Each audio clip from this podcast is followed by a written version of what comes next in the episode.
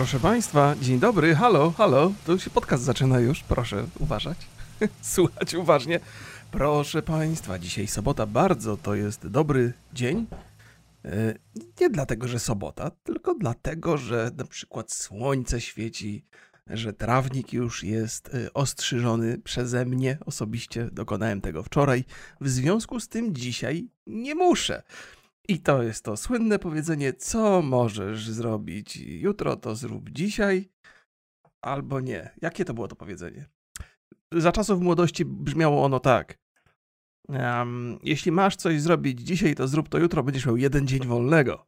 Y, Ale czuję, że to była jakaś aberracja od tego prawdziwego po powiedzenia, które mi umknęło. Zrób coś tam i wtedy będziesz miał zrobione. Tego się trzymajmy. E, Więc, więc już chciałem wczoraj wieczorem odłożyć sobie strzyżenie trawnika na dzisiaj, ale moja żona spojrzała na mnie wzrokiem krytycznym i się obraziła. Najskuteczniejsza metoda. Ja się strasznie wpieniam, jak ktoś się wkurzy, jak się na mnie ktoś obraża, że ja nie chcę czegoś zrobić. Nie chcesz co robić, to zrób sama.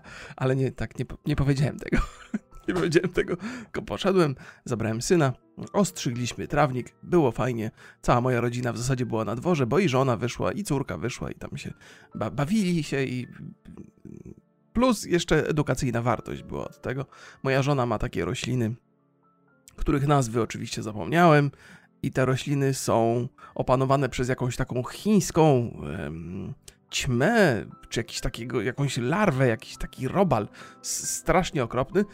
I to bukszpany się to nazywa, bukszpany. I to cholerne stworzenie, ten insekt paskudny, to on przyleciał z Chin i nie ma tutaj w Europie e, takiego naturalnego wroga. To znaczy nikt tam się nie interesuje, żaden ptak, żaden kot, żadna nutria, kuna czy inne paskudztwo nie chcą ruszać tej ćmy i ona sobie zupełnie spokojnie radzi. I moja żona wczoraj z- zaalarmowana krzykami mojej córki podeszła do tego bukszpanu, a moja córka krzyczała motylki, motylki, mamo, motylki. Moja, mama moja, tfu, moja żona mówi, jak, jak, gdzie motylki? Przecież jeszcze to chyba za wcześnie na motylki. Chociaż chyba nie jest za wcześnie na motylki, ale nie były to motylki. Moja córka o, pom- pomyliła y, motylki z ćmami, ćmy były paskudne. I moja żona mówi, zabiłam je, zabiłam je. A ja mówię, ale to Ola nie patrzyła, prawda? Nie, nie, nie, ale zabiłam je. Paskudne, one się zamieniają w takie larwy potem. Ja mówię, zaraz, zaraz, zaraz. Ja to się na insektach nie znam za bardzo, ale takiej przemiany to jeszcze nie słyszałem, żeby najpierw motyl, a potem larwa. To z reguły jest odwrotnie. No i moja żona mówi, nie, to, to mylisz się tutaj, małżonku szanowny. Ja mówię, dobra, to sprawdzimy. Właściwie to moja żona od razu sprawdziła, bo moja żona weryfikuje moje mądrości przeróżne w internecie. No i się okazało, przejrzeliśmy sobie cały, cały cykl życiowy tej bukszpanowej zarazy, tej ćmy podłej, tego robaka e, paskudnego. No i oczywiście larwy, potem dżownice, potem większe dżownice i potem ćmy. One gdzieś tam hibernują w takiej postaci przejściowej między larwą a ćmą e, w, w, czasach zimowych. No i teraz się wykluły i postanowiły lecieć dalej, składać jaja i generalnie rujnować nam bukszpany, co z Chin przyjechały. Razem z tymi ćmami. No i proszę Państwa, ja dzisiaj tak siadam, y, mam przygotowaną mo- kawkę w moim kolejnym ulubionym kubku ze Starbucksa. Mm. Z reguły ja tak nie siorbię głośno, ale to tak dla Państwa. Mm. Chciałem powiedzieć przyjemności, ale co to za przyjemność słuchanie starego chłopa, co siorbie kawę? Nie, to, to niemożliwe. No ale dobrze. Więc, więc ten trawnik został. Ja, ja często mówię, że lubię te prace ogrodowe i owszem, lubię, ale najbardziej to lubię je odkładać na później. to znaczy, lubię, jak one są już zrobione i ja nie muszę się tym martwić. Więc są zrobione y, i ogródek wygląda po raz kolejny fantastycznie. Proszę Państwa, y, by iść tym torem, to chciałbym powiedzieć, że chyba jest inflacja. Po czym to zauważyłem? Otóż dzisiaj mojego syna mm, zaprowadziłem do, do fryzjera i zapłaciliśmy za strzyżenie 50 zł. No piękny jest jak nigdy, ale też było to drogie. Z reguły za strzyżenie mojego syna płaciłem 20 zł. Być może to strzyżenie ostatni raz odbywało się z rok temu, no bo w związku z pandemią żeśmy do fryzjera za często nie chodzili, ale 150% zwyżki? Też inna sprawa, żeśmy poszli do innego fryzjera, więc może po prostu ten miał zawsze takie ceny wyższe, ale moja żona jest zachwycona, mówi, patrzy na mojego syna, mówi, no fantastycznie wyglądasz, przystojnie wyglądasz, zupełnie inny człowiek, mówi do mnie. Ja patrzę tak na tego mojego syna, mówię, no taki przystojny po tatusiu, to wiadomo, ale żeby się jakoś zmienił strasznie, to ja tego nie widzę. No raz kolejny dowód na to, że kobiety widzą więcej niż my, mężczyźni prości, powierzchowni bardzo. No, ale to nie tylko to, bo wczoraj opowiadałem Państwu, że byłem na zakupach, do tych historii wracał nie będę za bardzo, ale też żeśmy wydali kupę hajsu. Już pomijając kubeczki ze Starbucksa, które kupiłem, rozumiem, że to jest więcej niż zazwyczaj, więc tutaj y, kosztowała kawa nas więcej. To jest zrozumiałe, nie czepiam się. Natomiast w tych innych sklepach, gdzie żeśmy kupowali jakieś takie drobne ciuszki dla mojej córki i kupiłem sobie także kamizelkę i koszulki i jakieś krótkie spodenki obcisłe, obcisłe kupiłem sobie, to też Państwu opowiem. E, no, to żeśmy dużo zapłacili. Dużo więcej niż bym się spodziewał. A co do obcisłych spodenków, to moja żona uważa, że wyglądam w nich przystojniej. Ja mówię, okej, okay, kochanie, no rozumiem, że, że być może ty jesteś gotowa oglądać więcej, ale na dworze to ja bym ich, w nich nie wystąpił. One tu zbyt uwydatniają moje przeróżne zalety. I, ja dyskret, dyskrecji jednak lubię zachować przy tych zaletach przeróżnych. No ale mam teraz, mam teraz takie koszulkę bardzo ciasną, bez, bez, bez, bez ramionczek i, i obcisłe spodenki i ćwiczę. Moja żona przez godzinę patrzy, jak ja podskakuję tutaj. Raz, dwa, raz, dwa, raz, dwa, raz, dwa. Już od ponad tygodnia ćwiczę, bardzo jestem z tego powodu zadowolony. Swoją drogą jeszcze ćwiczenia dzisiaj przede mną. Dzisiaj, proszę Państwa, dzień dobry, bo, bo jest dzisiaj mój cheat y, meal, czyli posiłek, w którym mogę oszukiwać. Robimy pizzę. Zatem dzisiaj dużo węglowodanów będzie i cała przyjemność zrobienia tej pizzy. Robimy ją całą rodziną. Moja córka, jak zwykle, po raz kolejny będę to powtarzał, absolutnie jest zachwycająca przy przygotowaniu posiłków. Od początku do końca towarzyszy mi w każdym możliwym aspekcie przygotowywania e, jedzenia, więc będzie fajnie z nią. Traktuję to jako taki event rodzinny. Bardzo mi to dużo sprawia e, radości. Więc mam przed sobą ćwiczenia, mam przed sobą przygotowanie pizzy, Potem z córką robimy koktajl truskawkowy. I co jeszcze dzisiaj? Jeszcze muszę dzisiaj pograć w grę, bo robię odcinek dla Polsat Games. I taki, taki mam dzisiaj y, dzień rozłożony. Plus już, już miałem zaliczony marsz jak mój syn się strzygł, to ja uprawiałem marsz, więc już część ćwiczeń jest na, zaliczona na zegarku. Więc dzień, dzień budujący, proszę Państwa. E, a propos rzeczy kulinarnych, o pizzy Państwu nie będę opowiadał, bo to jest zbyt złożona rzecz, ale odkryłem kilka nowych, fantastycznych rzeczy do Państwa kuchni, na pewno bardzo się przydadzą. Po pierwsze, od samego rana myślałem sobie o, taki, o takim trendzie TikTokowym. Wydaje mi się, że to jest jakiś taki trend TikTokowy.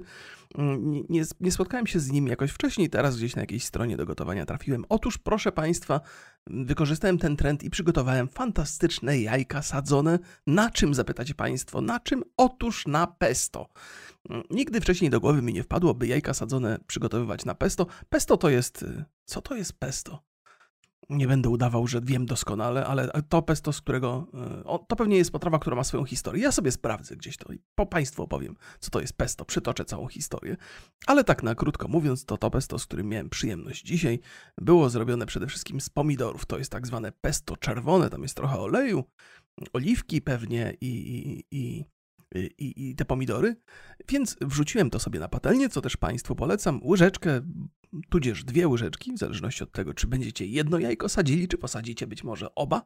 W sensie, przepraszam, nie oba, to się źle kojarzy, nie miałem takiego planu. Posadzicie być może dwa jajka, to możecie zwiększyć ilość pesto, plus do tego plasterek plasterek to źle, kawałek, kawałek masła, masła takiego do, do, do, do smażenia i mieszacie to, to się tak ładnie roztapia po tej patelni, tak cały czas podgrzewacie. W mojej, w mojej kuchence to jest podgrzewanie na 6, czyli na 60% mocy, yy, na którą stać moją kuchenkę. Mm, no i jak już to jest ciepłe, jest to tak ładnie masło roztopione, to wbijacie tam jajeczko, bądź też dwa mm, i czekacie, aż to się ładnie, yy, aż to się ładnie, yy, jak to się mówi, usadzi. Nie, tak się nie mówi, ja tak mówię. No i mówię, no kurde, to tak, to pesto na patelni z masłem nie pachnie jakoś wybitnie dobrze, nie. No ale, ale mówię, no to trzeba pójść, trzeba sprawdzić ten eksperyment. No i tam się te jajka smażą, tam się, znaczy usadzają się. Jeszcze na koniec mówię, a dorzucę trochę soli, posoliłem z wierzchu te żółtka cudowne. E, coś, coś jakoś to jajko się nazywa ze słońcem na wierzchu, czy coś? Bo to żółtko, nie, nie wiem, nie wiem, gdzieś tam czytałem, coś mi wpadło do głowy, ale teraz nie pamiętam dokładnie, co to było. No i mówię, no dobrze, skosztujemy. Przerzuciłem to na, na talerz, fantastycznie, w związku z tym, że masło było, no to się te, te, te ścięte e, jajka się w ogóle nie, nie, nie, nie pogubiły, nie rozwaliły podczas przerzucania, tylko ładnie się ułożyły na talerzu. Zaprezentowałem mojej żonie, zobacz, jak twój mąż pięknie je, a ona na to, a to tak, to wszystko to jest całe twoje śniadanie. Ja mówię, tak, kochanie, to ty. Śniadania często jemy osobno, bo ja wstaję wcześniej. No tak więcej nie potrzebuję. Więcej nie... I zjadłem. Jakie to było dobre! O panie, kochany! To jest zaskakujące. No, praktycznie nic nie trzeba dodawać, więc proszę Państwa, proszę sobie poeksperymentować z pesto i z jajkiem sadzonym. Będziecie zadowoleni. Jestem, jestem, jestem zaskoczony. Nie dziwię się, że ten trend akurat na TikToku stał się popularny, bo jest to rzecz dobra. Mm, ale jak mówię, wypróbowałem to pesto na. Znaczy, wypróbowałem to jajko na pesto czerwonym, w zasadzie pomarańczowym, ale tak było zatytułowane na słoiczku pesto czerwone, a muszę jeszcze sprawdzić na zielonym. I mówię mojej żonie, kochanie, wiesz co, e, szkoda, że nie miałem zielonego, chciałem na zielonym sprawdzić. Ona mówi, jak to nie miałeś? Przecież w piwnicy przywiozłeś z Włoch? A mówię, o nie, zapomniałem totalnie że mamy takie pesto, więc, więc y, najbliższ, naj, najbliższego poranka niedzielnego sprawdzę sobie na zielonym pesto. Podejrzewam, że będzie równie dobry. Więc oto, proszę Państwa, nowe odkrycie na jajko sadzone, a można by pomyśleć, że w tej kwestii nic mądrego już wymyślić się nie, nie uda.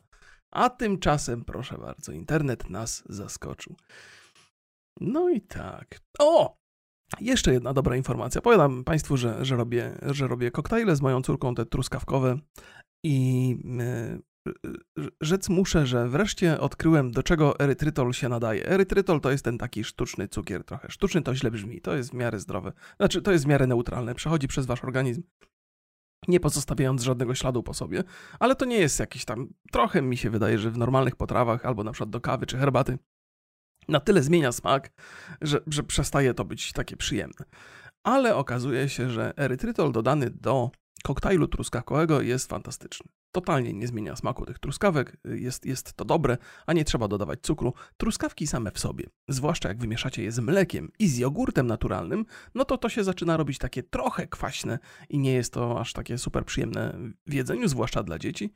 Ale jak się doda tego erytrytolu, to jest, jest spoko. On jest ten, ten, ten, ten, ten słodzik bardzo się dobrze komponuje z truskawkami. Więc to jest moje kolejne odkrycie i bardzo byłem z, z, tego, z tego zadowolony. To co, nie będę już Państwu opowiadał za bardzo o, o, o rzeczach kulinarnych, nie? Bo, no bo pewnie głodni się Państwo robicie. Ja, ja być może też niepotrzebnie. Proszę Państwa. Kawka. O, dwa łyki kawki to jest rekord w ogóle na podcastach. Może trzy. Jako, że dzisiaj jest sobota, to usiadłem trochę do tego podcastu bez przygotowania. Nie, nie, nie, źle powiedziałem. To nie dlatego, że jest sobota. Postanowiłem usiąść do tego podcastu bez przygotowania z nadzieją, że być może uda mi się pogadać krócej niż przez godzinę. Ja jestem trochę przerażony tym faktem, że potrafię usiąść i gadać przez godzinę, to niedobrze o mnie świadczy. W sensie tak. No, zakładam, że dla Państwa jest to do pewnego stopnia przyjemne, ale ja tak patrzę sobie w oczy w lustrze i mówię: Stary, co jest grane? Aż tyle masz w sobie samo uwielbienia, że gadasz przez godzinę o swoich przeżyciach? Nie, nie niemożliwe, niemożliwe. Chociaż muszę przyznać, że trochę moje samouwielbienie wzrosło od czasu, jak zacząłem fizycznie ćwiczyć. Proszę Państwa, och, to jest, to jest temat do pogadania. Ja to Państwu proszę się nie zaniedbywać. I to jest ja. E, trochę historii. Proszę Państwa, przez pierwsze 20 lat swojego życia uprawiałem wyczynowo sport. I to tak bardzo, bardzo wyczynowo, od rana do wieczora treningi. E, grałem w tenisa ziemnego z nadzieją, że zostanę super tenisistą. Niestety gdzieś tam w jakimś wieku przydarzyło się zainteresowanie dziewczętami i tenis szedł na drugi plan. I ani z tenisa nic nie miałem, ani z zainteresowania dziewczyn nic nie miałem. Dziewczynami nic nie miałem. Nie, to znaczy ja byłem zainteresowany, ale dziewczyny nie bardzo. No cóż, nie każdy, nie każdy y, od samego początku jest przystojny, ok? Niektórzy muszą na to poczekać, na przykład 30 lat. E, więc, y, więc tak. Y, no, ale, ale, ale ćwiczyłem, ćwiczyłem bardzo, bardzo, bardzo dużo. I szczerze mówiąc, na dosyć długo mi to wystarczyło. To jest chyba coś takiego, że, że organizm się kształtuje w młodym wieku zwłaszcza i potem nie tak łatwo to stracić, nie tak łatwo to zmarnować, ale jednak 20 lat siedzenia właściwie e, przy komputerze, w takich pracach albo biurowych, albo związanych bezpośrednio z internetem, no niestety przynosi swoje negatywne skutki. Człowiek się starzeje szybciej niż by chciał. To znaczy, to, że ja posiwiałem, to raczej nie jest wina tego, że siedziałem na tyłku przez 20 lat lat robiąc rzeczy biurowe, ale tego, że czytałem durne rzeczy w internecie się nimi przejmowałem. I teraz uwaga, to, że się nimi przejmowałem, nie znaczy, że one jakoś tam straszliwie na mnie wpłynęły poza siwością, no ale... No, ale lepiej tego unikać, więc teraz, teraz, teraz unikam, trochę mi to spokoju ducha przyniosło. No więc tak czy inaczej człowiek się starzeje szybciej i w pewnym momencie nagle odkrywa, że rzeczy, które na co dzień są czymś totalnie zwyczajnym, zaczynają być kłopotliwe, jak chociażby wiązanie butów. Znaczy, przyznam, że wiązanie butów najbardziej było kłopotliwe, jak ważyłem 125 kg, że człowiek musiał wziąć wdech, zanim się schylił, i na tym jednym wdechu musiał szybko buty zawiązać, bo nie było szansy na drugi wdech w pozycji klęczącej, bo po prostu wszystko kolidowało z drogami oddechowymi. No, ale, ale są takie, takie, takie rzeczy, jakieś kucanie, jakieś, jakieś przysiady, jakoś coś trzeba się schylić, zaczynają rzeczy boleć e, i, i to oczywiście się dzieje tak bardzo, bardzo powolutku. To nie jest tak, że od razu pewnego dnia wstajesz, jesteś super zdrowy, następnego ała, bolą plecy, Boże, jestem stary. Nie, to jest tak w sposób niezauważalny. Natura nas niestety robi w balona. Nam się wydaje, że jesteśmy zdrowi i silni do momentu, kiedy nagle się okazuje, hej, chyba się źle czuję. O kurde, to chyba już od roku. To są takie te, tego rodzaju niespodzianki. Więc proszę Państwa, proszę się nie zaniedbywać, proszę ćwiczyć. To nie jest aż takie skomplikowane, zwłaszcza jeżeli jesteście młodzi, to niezwykle łatwo jest wrócić do, do, do dobrej kondycji, nawet jeżeli żeście nie ćwiczyli jakoś super e, dużo w młodości, w takiej wczesnej młodości. Jak macie między 20 a 30, e, e, uzyskanie sprawności, kondycji, siły to jest rzecz jak najbardziej do, do zrobienia i nie wymaga jakiegoś wielkiego wysiłku, tylko wymaga regularności.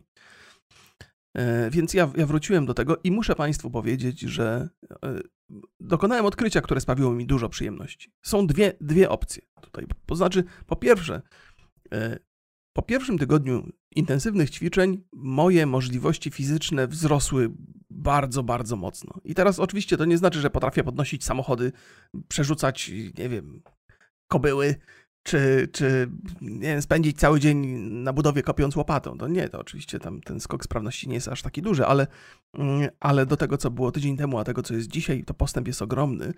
I taki jest ludzki organizm, jest bardzo, bardzo elastyczny. My się szybko potrafimy przystosować do nowych warunków, tylko oczywiście wszystko zależy od tego, ile czasu żeśmy spędzili w tych starych warunkach, nie do końca dobrych więc szybko można odzyskać taką wstępną sprawność. Odchudzanie na skutek ćwiczeń to jest proces rozłożony w czasie, to też Państwu zaraz opowiem, i nie można się spodziewać gwałtownych rezultatów, co stanowi wielki problem dla ludzi, którzy zaczynają ćwiczyć. To też, też jest kolejna historia do opowiedzenia.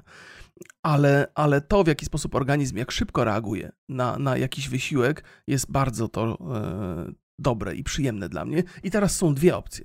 Albo to jest naturalne dla nas, że faktycznie, kiedy poddajemy się jakiemuś większemu wysiłkowi, to każdy organizm szybko zaczyna się przestawiać na nowe tory, albo też mam to szczęście, że w młodości ćwiczyłem bardzo dużo i w związku z tym mój organizm jest bardziej podatny na tego typu ćwiczenia. Podejrzewam, że ta pierwsza opcja, chociaż druga jest taka bardziej nobilitująca, że, że teraz jest mi łatwiej, ponieważ y, młodość poświęciłem na sport. Ale myślę, że ta pierwsza opcja jest bardziej sensowna, więc proszę Państwa, proszę się nie zniechęcać.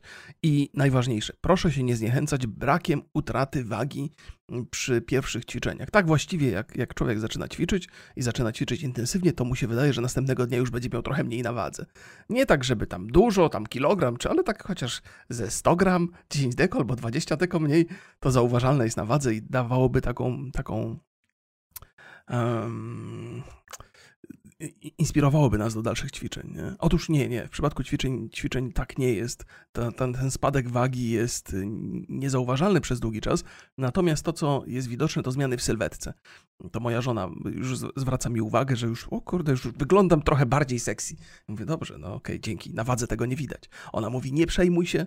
E, kiedy moja żona zaczęła ćwiczyć, a zaczęła ćwiczyć w maju 2020 roku, to pierwszy spadek wagi pojawił jej się dopiero w grudniu 2020 roku, natomiast wyglądała świetnie. Już tam po pierwszym miesiącu, po pierwszych dwóch miesiącach to ja byłem już zachwycony. Nie? Znaczy ja zawsze byłem zachwycony na widok mojej żony. Ona zawsze była wyżej stała na skali urody niż ja. To jest w ogóle jakieś cudowne szczęście. Na szczęście moja żona ma słaby wzrok, w związku z tym to tłumaczy to, że udało nam się nawiązać relację, bo ja należę do odrobiny niższej kategorii niż ona. Więc z dumą mogę o tym opowiadać. On, za każdym razem, kiedy próbuję żartować na ten temat, to moja żona się oburza. ja się nie znam w ogóle. Ja się znam. tak czy siak, tak czy siak wyglądała świetnie, bardzo, bardzo szybko, po miesiącu, po dwóch i, i, i potem, potem straciła na wadze. Moja żona gdzieś tam y, ma 1,70 m wzrostu, waży w okolicach 50 paru kilogramów, straciła 6 na skutek tych ćwiczeń. I, I w zasadzie też jest tak, że y, trochę byliśmy chorzy, już, już, już nie ćwiczyła ze dwa miesiące, ale nie wpływa to w żaden sposób negatywnie ani na jej wygląd, ani na jej wagę. Więc, y, więc jest ok. To jest tak, że, że ten y, odsetki z ćwiczeń pozostają nam z, z, nami trochę dłużej, ale to też nie znaczy, że ona przestanie ćwiczyć teraz, bo już osiągnęła swój, swój wynik. Nadal będzie ćwiczyć, tylko te choroby muszą nam trochę odpuścić. A nie odpuszczają, cholera. To tak długo, jak będziemy córkę e, prowadzić do przedszkola, to pewnie będziemy trochę chorować. To jest coś, coś z czym się trzeba pogodzić. Ale muszę przyznać, że choroby są o tyle frustrujące, że to nie jest coś takiego, mm, co wzmacnia organizm na dłuższą metę. Nie? To znaczy, jeżeli poddajecie organizm różnym obciążeniom, to on z czasem staje się silniejszy, bardziej odporny i tak dalej, i tak. W myśl taką uproszczoną tego powiedzenia, że co was nie zabije, to was wzmocni. Ja o tym opowiadałem, że to jest bardziej złożone, ale w przypadku tego nacisku, jaki wywieramy na organizm, ma to sens. Natomiast choroby niestety są takie, że osłabiają ten organizm i trzeba to potem odpracowywać, odbudowywać. I nie ma tak, że jak jesteś chory przez dwa lata, to potem w trzecim roku nagle jesteś super silny, bo żeś zniósł i ci się odporność podniosła. Odporność może trochę się podnosi, ale w tych czasach pandemicznych, kiedy się na okrągło siedzi w domu, to gdzie tu odporność budować, kiedy słońca nie ma, bo pogoda w tym roku trochę jest opóźniona, no takie temperatury, jakie są dzisiaj, mimo że ładnie jest na dworze i świeci słoneczko, to powinny być w marcu, tak pod koniec, 22 marca to już bym... Ale w maju to już powinno być okazjonalnie 30 stopni. I raz było, ale to, to, koniec. Tyle. Raz było i więcej, nie?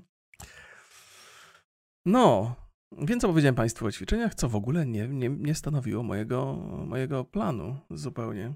Proszę Państwa. Eee, o właśnie, kolejna rzecz związana z, z, z erytrytolem. A właśnie, jak już mówię, proszę Państwa, to jest dobra okazja, żeby się napić kawy. Mm. Myślę sobie, nie wiem czy ostatnio zażartowałem, właściwie moja żona, że zażartowała z, z, z mężczyzn i z lodów. Eee, I oczywiście gdzieś tam tłem tego żartu były te lody, które się kupuje na gałki i się je zjada. Okej, okay, te lody, te, te lody, o tych mówimy. Proszę nie poruszać wyobraźni sobie niepotrzebnie. E, ale żart dotyczył także dwuznaczności lodów, więc ach, musielibyście Państwo wrócić do tych historii z wczoraj. E, ale e, ja lodów nie jadłem ze dwa lata. Z jednej strony opowiadam z, z dumą, że się oparłem, bo bardzo lubię lody, ale też cały czas kombinuję, co tu zrobić, żeby sobie, żeby móc lody zjeść. I od dłuższego czasu używamy z żoną takiej maszyny kuchennej, która się nazywa Thermomix. Bardzo sobie chwalimy, to jest fantastyczne. Pizzę w niej nawet robimy, w tym sensie tam składniki na pizzę, ciasto i tak dalej. Super fajna sprawa, bardzo dużo rzeczy w życiu ułatwia. Jedyną wadą Thermomixa jest to, że dużo jest tam czyszczenia potem, e, znaczy dużo, no że trzeba to czyścić, nie? Wiadomo, no wszystko trzeba czyścić, ale, ale to jest cudowna maszyna, poza tym, że tam trzeba, trzeba ją oczyścić i tak naprawdę e, ilość jedzenia, jakie się przygotuje, e, jest ograniczona ze względu na, na, na rozmiar tego urządzenia, no bo nie można robić dwa razy, no bo trzeba, trzeba oczyścić. Nie, nieważne. Tak czy inaczej, fajna rzecz. I Thermomixie są przepisy na lody. Można sobie robić samemu, właściwie wszystko można robić samemu. Od pizzy, poprzez zupy, poprzez sałatki, aż na lodach skończywszy i różnych deserach. I pomyślałem, kurde, muszę, muszę spróbować ten pomysł zaadoptować do swoich potrzeb. Zamiast cukru po prostu dodać erytrytol. Wydaje mi się, że w lodach erytrytol może mieć trochę sensu. Chociaż jedna ze słuchaczek napisała mi, że z erytrytolem trzeba uważać, ponieważ jeżeli się go dodaje do gorącej potrawy i potem ta potrawa ostygnie, to erytrytol ma e, skłonność do krystalizowania się ponownie i to jest i, i w zębach to podobno skrzypi. E, e, jeszcze mi się nie zdarzyła taka sytuacja, bo w koktajlu on jest zimny i cały czas był zimny, więc, więc nie zauważam. W lodach myślę, że też się nie, nie zdarzy, bo to jednak zamrożone są rzeczy. Więc zamierzam zrobić lody z, z erytrytolem i Państwu opowiem, jak mi wyszły. Może akurat też uznacie, że to jest dobre. Bo jak powiedziałem, erytrytol fajna rzecz, zdrowa, sensowna, ale nie do wszystkiego ma zastosowanie, nie we wszystkim się sprawdza. Więc te lody mam na liście. A, propos lodów. Um, ostatnio przechodziliśmy obok lodziarni i, moje ulubione lody we Wrocławiu to w ogóle są na rynku. Nie pamiętam jak się nazywa ta, to miejsce, ale one, one się charakteryzują przede wszystkim tym, że jak tam podchodzicie, to to jest maksymalnie 5 smaków. 4-5 to jest moje ulubione. Waniliowe, e, śmietankowe i orzechowe, plus do, dorzucają do tego jakiś, jakiś owocowy, na przykład jagodowy, czy tam truskawkowy, albo może czekoladowy, tak, tak czy inaczej, 4-5 smaków, nie?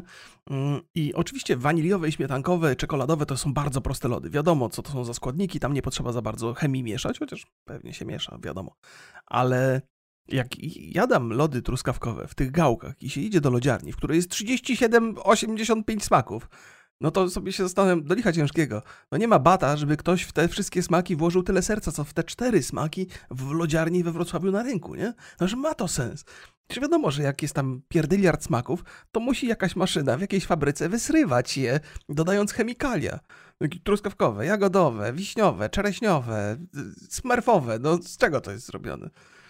Więc, więc, więc cenię sobie te, te takie lodziarnie, gdzie tych smaków jest ograniczona ilość, co na pierwszy rzut oka wydaje się być takie mm, nie do końca fajne, nie? Bo co, tylko cztery smaki macie, e, to idę tam na gałki, tam mają 87 ale jednak ludzie stoją w kolejkach. Yy, to są jedyne kolejki, które, które mnie nie dziwią jeszcze w dzisiejszych czasach. To znaczy, jak widzę kolejkę do lodziarni, no to nie idę na lody, no bo ja nie, nienawidzę kolejek szczerą nienawiścią.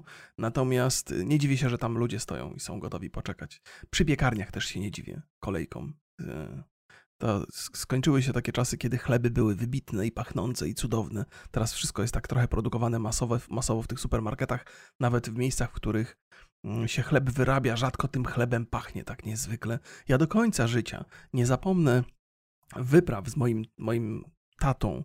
E, żeśmy chadzali na działki, na, ogr na ogródki działkowe i tam żeśmy uprawiali rośliny. I to nigdy mnie jakoś nie ekscytowało za bardzo. Uważam, że za dużo czasu spędziłem z ojcem na działce, e, bo powinienem ten czas spędzać z kumplami i się uczyć, jak podrywać dziewczyny, a nie tam siedzieć i kurde plewić ogródek. Ale palicho. By, było jak było, też mi to pewnie przyniosło trochę korzyści.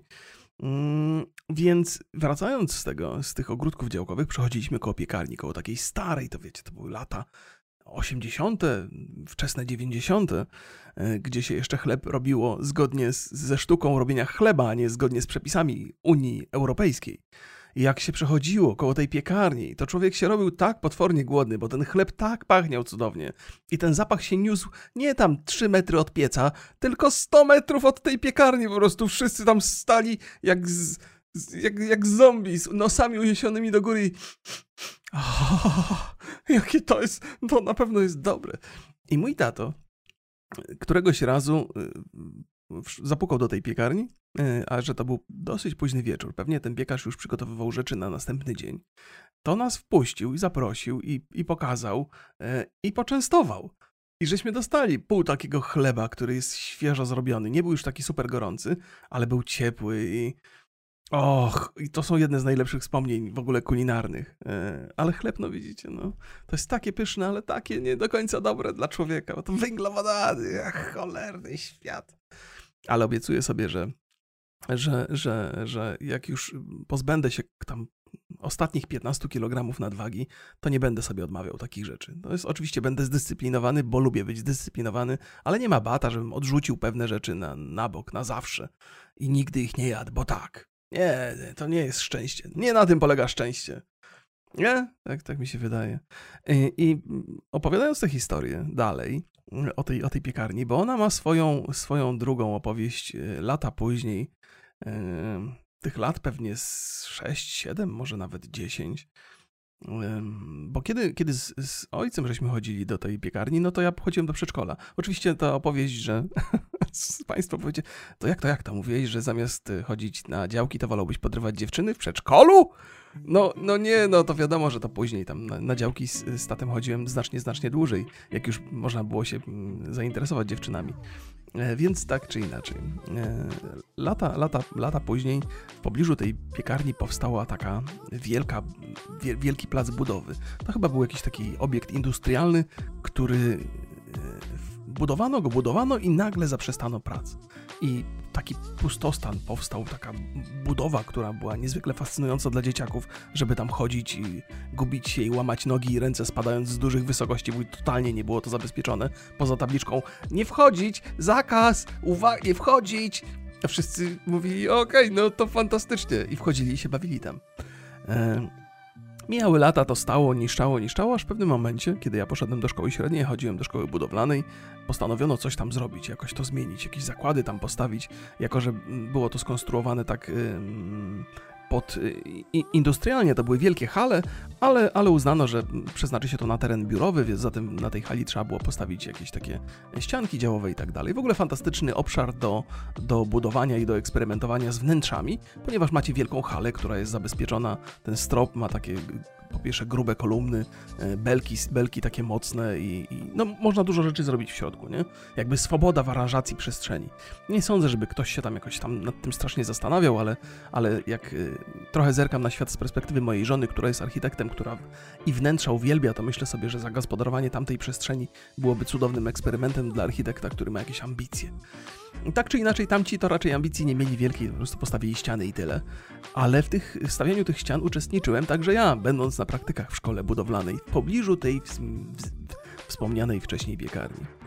I żeśmy sobie z kumplami na śniadanie nic nie szykowali, bowiem zamiast szykować sobie wcześniej w domu, to żeśmy szli, kupowaliśmy w tej piekarni świeży chleb, kroiliśmy go na pół, z takim kumplem Mariuszem i żeśmy zjadali ze smakiem. Plus tam obok tej piekarni powstał taki mały sklepik spożywczy i były takie sery topione, zrobione w takich... Jak to Państwo. I, I, wiecie Państwo, jak wyglądają parówki, prawda? Zatem pewnie też wiecie, jak wyglądają serdelki. Serdelki to są takie grube parówki, one są po prostu grubsze. Otóż zamiast tych. E, kupowaliśmy zatem takie serdelki, ale zamiast parówki w środku był ser topiony. No i te serdelki oczywiście były z plastiku, więc się wyciskało je jak tubkę na ten świeży chleb. O Boże, jakie to było dobre! Oczywiście trzeba było uważać, że jak się. Jak człowiek jest młody, to może różne badziewie jeść i to nie ma żadnego na niego wpływu. Nawet jak zje ciepły chleb, to nie zawsze go brzuch boli. No ale jak już człowiek potem trochę starszy, to trzeba uważać, bo ten świeży chleb chyba ma jeszcze skłonność do tego, żeby rosnąć ciągle. E, nie wiem, tak mnie straszyli zawsze. E, ludzie mądrzejsi ode mnie, albo tacy, którym się wydawało, że są mądrzejsi, mówili: Nie jedz ciepłego chleba, bo, bo ci urośnie w brzuchu i będzie rozepcha i będzie cię bolało. No nie, nie, nigdy mnie nie bolało, zawsze byłem szczęśliwy. Ale to, proszę Państwa, ma swoje konsekwencje. Na pół chleba zjeść na śniadanie to, to raczej pozostawia ślad niezatarty. Chociaż nie, wtedy nie. Wtedy się dużo ruszałem, jeszcze, jeszcze cały czas uprawiałem sport i w ogóle. Nawet szkoła taka, jakkolwiek ona by nie była, jakikolwiek WF by nie był wtedy, to człowiek wychodził, e, grał w piłę, ścigał się, wygłupiał, więc, więc jedzenie zbyt dużych, z dużej ilości rzeczy nie było problemem, a tym bardziej, że organizm jak jest młody, to sobie radzi e, dosyć dobrze z, z nadwyżkami. Teraz to wszystko ma swoje konsekwencje. To jest taki, taki e, nieprzyjemny fakt dojrzewania, bo już nie powiedziałbym starości, nie? Coś takiego, ja mam 44 lata, ja młody chłopak jestem, ale to, to, to, to dojrzewanie, mm, to ja, wydaje mi się, że taki kwiat wieku dla mężczyzny, to znaczy ten taki szczyt możliwości to jest 36-37 lat, potem już jest taki trochę, trochę już jest gorzej, no wiadomo, nie? E, więc, więc no jakby teraz są dużo większe konsekwencje. Trzeba dużo bardziej uważać i jak człowiek zje za bardzo, to, to, to, to zaczyna tyć szybko i najgorsze, że tyje w bardzo niewłaściwych miejscach, bo idzie i w pośladki, i w, i w cycki. No i mężczyzna przestaje być mężczyzną, zaczyna przypominać nie wiadomo co. E, no, bo mężczyzna z cyckami to nie jest widok, którym byśmy się chcieli chwalić, okej? Okay? Jeszcze groby facet to można to znieść, ale jak już zaczyna w cycki iść, to, to, to słabo. W ogóle cycki to jest zły wyraz, bardzo nieładny, bardzo niesympatyczny jest, ale w przypadku mężczyzn można mówić, nie?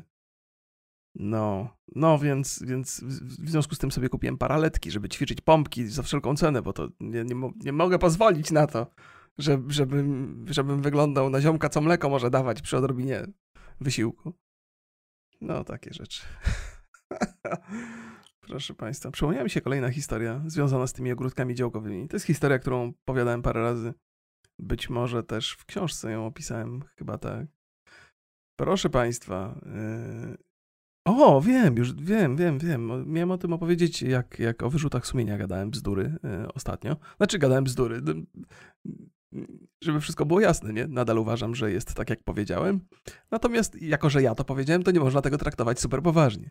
Ale, ale przemyślałem sobie różne rzeczy. Uważam zawsze, że sumienie jest takim fantastycznym jakimś mechanizmem, który nas e, uczłowiecza bardzo mocno, to dostrzegam taką e, prawidłowość, że w dzieciństwie to sumienie jest znacznie, znacznie mocniejsze, znacznie silniejsze, znacznie, wyrazist, znacznie bardziej wyrazisty ślad pozostawia. Jak byłem młodym dzieciakiem, lubiłem e, ogień. W sensie chyba na, nadal lubię, to jest atawistyczne takie bardzo, chyba lubimy ogień. E, lubiłem, jak żeśmy z tatem palili ogniska, a też bardzo lubiłem bawić się katiuszami. Katiusze to była taka zabawa z, z, z workiem foliowym. Na, mm, brało się kija, na tego, tego kija owijało się bardzo ciasną reklamówką y, i tą reklamówkę się wsadzało do ognia i ona zaczynała się tak powoli palić i topić przy okazji i człowiek się kręcił dookoła z tym, z tym patykiem i latały takie katiusze, e, takie, takie rozgrzane, płonące fragmenty tej folii. Oczywiście ekologiczne to nie było wcale. Kto tam myślał o ekologii w latach 80. To, było fantastyczna, to była fantastyczna zabawa, chyba że ktoś był łajza, na szczęście nie ja, i sobie katiusza spuścił na twarz. to, jest, to jest bardzo bolesne doświadczenie, bo ten płonący plastik to nie jest tak, że sobie u, u, podmuchasz i już. Po pierwsze ciężko się dmucha sobie w twarz, po drugie to się przykleja i pozostawia wyraźny ślad. Można było mieć blizny do końca życia swoją drogą. Więc te katiusze czasami trafiały na ubranie. No oczywiście, jako że byliśmy chłopaki, no to było mnóstwo zabaw w postaci takiej, że się brało tą reklamówkę i ona płonęła i te katiusze latały i się ścigało kolegów. I się rzucało w nich tymi katiuszami. Może się zapali, będzie śmiesznie. Nikt się nigdy nie zapalił oczywiście, ale robiło się durne rzeczy. No, dzieci, nie? Dzieci, zwłaszcza chłopaki. Trudno od nas wymagać coś, coś, e, coś czegoś innego. No i się bawiłem tymi katiuszami któregoś razu sam, po tym jak już tato, skończyliśmy siedzieć przy ognisku i żeśmy się, kręci, i się kręciłem dookoła, nie? Tato gdzieś tam poszedł e, robić rzeczy na działce. No i oczywiście rozkręciłem się, a że dookoła było pełno suchych liści, to te liście się zaczęły palić. A w pobliżu był las. I ten płomień po tych liściach powoli w kierunku lasu zmierzał. I, do, i w pewnym momencie na początku myślałem, a spoko, zaraz tam tu przydeptałem, tam przydeptałem. Nagle się obracam, a z tyłu po prostu płomienie po pas. I taka ściana ognia zmierzająca w kierunku lasu. Myślałem, że dostanę zawału ze strachu. Zacząłem, zacząłem biegać do pobliskiej działki i, i ziemię z tej działki brać i rzucać na, na, na ten na ten, na ten ogień. I latam w tej z powrotem, latam w tej z powrotem. I mówię, no nie, nie ma szans, nie? Ojciec mnie zabije, leśnicy mnie wykończą, to będzie tragedia. Gdzieś tam jeszcze domy chyba już były za tym lasem. Mówię, to będzie ko koszmar. Całe życie mi stanęło przed oczami, a nie było to długie życie. Ale na szczęście mój tato zobaczył i mówi, co ty tak biegasz w tej weftę? No i się zorientował, że się pali, przyniósł wiadro wody i błyskawicznie to, to ugasił. I to też pomyślałem sobie, to jest taki moment, gdzie, gdzie będąc dzieckiem oczywiście człowiek się boi, że ojciec mu spuści łomot, e, ale trzeba powiedzieć, nie? bo gdyby tato od razu zareagował, to byśmy zgasili ten płomień błyskawicznie, nie? on by się nie rozrósł do takich rozmiarów. Ale mówię o sumieniu dlatego, że przez lata mi się to śniło po nocach. To, że mogłem spalić ten las. Się budziłem po prostu przerażony mm, w nocy, bo mi się, bo mi się śniła ta perspektywa tego, co by się wydarzyło, gdyby ten las się zapalił.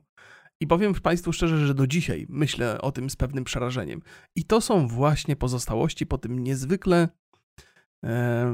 wrażliwym sumieniu z, z dzieciństwa. I być może jest to nie do końca dobra rzecz, że z wiekiem nam tego sumienia ubywa, że, że pewnie coraz bardziej akceptujemy swoje słabości, coraz bardziej akceptujemy błędy, które popełniamy, coraz bardziej akceptujemy to, że nasze działania negatywnie wpływają na, na, na innych ludzi.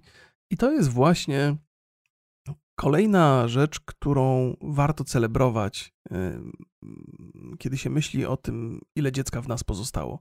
Bo kiedy mówimy o tym, że on ma w sobie dużo z dziecka, to raczej myślimy po pierwsze, że głuptasek, po drugie, że być może, jeżeli chodzi o pozytywne rzeczy, to ma w sobie trochę tej pozytywnej dziecięcej radości, nie? tego postrzegania świata takiego szczerego, trochę naiwnego.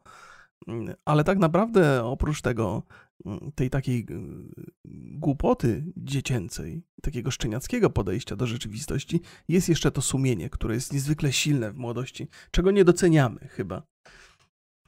No. No ale niestety, świat mamy tak skonstruowany, że ci ludzie, którzy szybko się pozbędą sumienia, to raczej są, e, e są królami życia, nie? Ale myślę sobie, że to wszystko ma swoją cenę. Że nawet jeżeli dojdziesz do jakichś gigantycznych pieniędzy, masz pod sobą mnóstwo ludzi, rządzisz wielkimi korporacjami swoją bezwzględną, twardą ręką, to to, że pozbyłeś się takich ludzkich odruchów, takich dziecięcych odruchów na, w drodze do tego celu, to musi mieć jakieś konsekwencje. Ja, ja nie wierzę, że ci ludzie, którzy, którzy są gigantami finansowymi, którzy, którzy są szefami tych wielkich korporacji, ja nie wierzę, że oni są szczęśliwi. To znaczy, pewnie mają jakieś takie zadowolenie z, ze swoich osiągnięć, ale nie, nie wierzę w ich szczęście. Że, że wydaje mi się, że tego się nie da osiągnąć właśnie nie, nie, nie, nie, nie pozostawiając w sobie trochę tej dziecięcej radości.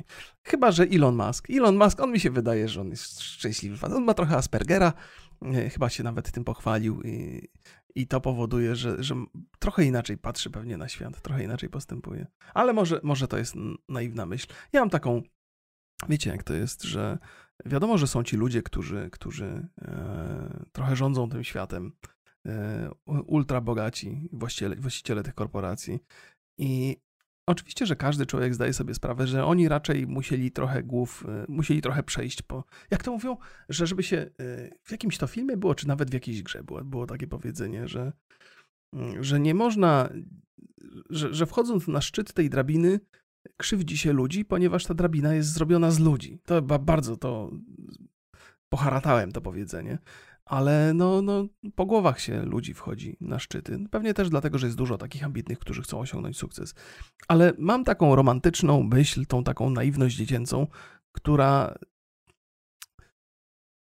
ja wiem, chciałbym wierzyć w to, że chociaż część z tych ludzi tam na szczytach, że, że, że, mają serca po właściwych stronach, że osiągnęli sukces, że, że zdobyli pieniądze, że mają władzę, ale że pozostało w nich dużo człowieczeństwa. I chwytam się trochę jak tonący brzytwy takich małych śladów tego, że, że oni mają jakieś takie ludzkie oblicze. Nie? Na przykład Elon Musk, który mówi, że rezygnuje z bitcoina, bo tam się niszczy środowisko podczas podczas e, wydobycia tych bitcoinów. Albo Bill Gates z całą masą akcji charytatywnych, z tą chęcią niesienia pomocy światu.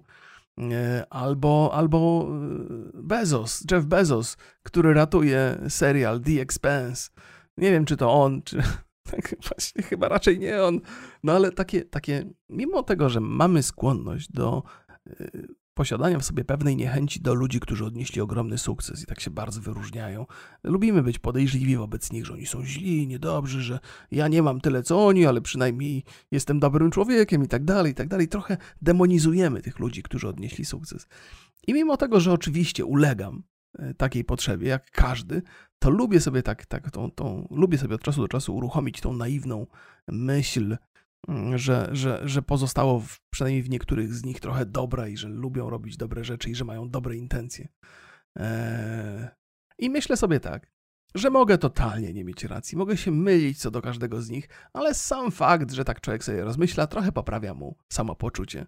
I myśli sobie, a to byłby piękny świat, gdyby to była dobra, dobra, e, prawdziwa myśl trafiona, nie? A to, to zawsze jest e, to chyba nie jest szkodliwe dla człowieka, kiedy uważa, że świat jest piękniejszy niż jest, nie? Chociaż to różnie bywa. Jeżeli mamy takie życie, które bardzo mocno oparte jest na współpracy z innymi ludźmi, to zaufanie do tych ludzi może nas mocno kopnąć na przykład dup, w dupkę, nie?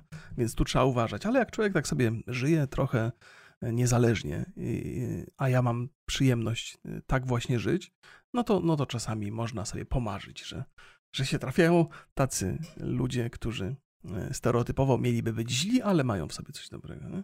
Dobrze Państwu powiedziałem? Ja lubię bardzo pozytywne relacje międzyludzkie. To jest coś, co mnie, e, co mnie na przykład nakręca w filmach albo w serialach. Lubię takie opowieści o ludziach, którzy potrafią się ze sobą dogadać, którzy potrafią chodzić na ustępstwa. Mm, lubię opowieści o tym, co mogło, co mogłoby być, albo jakby było fajnie, gdyby ludzie byli. To jest takie, takie moje science fiction czy fantazy, nie? bo wiadomo, że relacje międzyludzkie są złożone, trudne, skomplikowane i często to, w jaki sposób reagujemy na innych ludzi, nie zależy od nich, tylko zależy od naszego samopoczucia w danym dniu. Często jesteśmy toksyczni nie dlatego, że sytuacja się pojawiła, która nas denerwuje, tylko dlatego, że na przykład żona na nas nakrzyczała, albo dzieci były niegrzeczne, albo, albo teściowa powiedziała, że jesteśmy do niczego. Tego typu rzeczy powodują, że, że reagujemy na otoczenie inaczej niż powinniśmy. Ale miło mi, miło mi obejrzeć czasami serial o ludziach, którzy potrafią się dogadać ze sobą. Dlatego trochę męczą mnie te wszystkie seriale oparte na e, dramatach w małych społecznościach. Okej, okay, to brzmi bardzo ogólnie, ale większość takich seriali, które są oparte na katastrofach, na, na, na, na tragediach, yy, są zbudowane na tym schemacie. Tak było chociażby w, w The Lost, czyli grupa ludzi, którzy, którzy zaginęli, znaczy, którzy gdzieś się tam zgubili na tej wyspie, próbowali odkryć tajemnicę. To cała, cała historia, wszystkie dramaty, wszystkie ciężkie sytuacje wynikały z tego, że oni gdzieś tam między sobą się nie mogli dogadać. Nie? E, na przykład w The Walking Dead to też jest niby mamy świat o zombie i w ogóle opowieść o zombie, tak naprawdę chodzi o relacje tej małej grupy ludzi, którzy albo się dogadują, albo nie dogadują. Z reguły się nie dogadują. Jest mnóstwo takich, to są klisze już takie bardzo. Często tego nie dostrzegamy, ale to jest, za każdym razem to jest dokładnie historia o małej grupie ludzi, którzy zna, znaleźli się w sytuacji ekstremalnej i próbują sobie z tym radzić. I często właśnie zachowują się w sposób bardzo niewłaściwy, co jest przyczyną znakomitej większości problemów, y, jakie ich spotykają. Nie? No, koniec, kończ, kończ, kończ to, wystarczy już tego gadulstwa. Nawet tak patrzę, mam tutaj, jak powiedziałem na początku, że, że tak bez przygotowania sobie siadłem, siadłem w sobotę do tego, do tego podcastu. Jest to prawda, ale zawsze mam taką listę ciekawostek i różnych rzeczy, które mnie e, zainteresowały w tygodniu, więc nawet jej nie wykorzystałem dzisiaj tutaj za bardzo.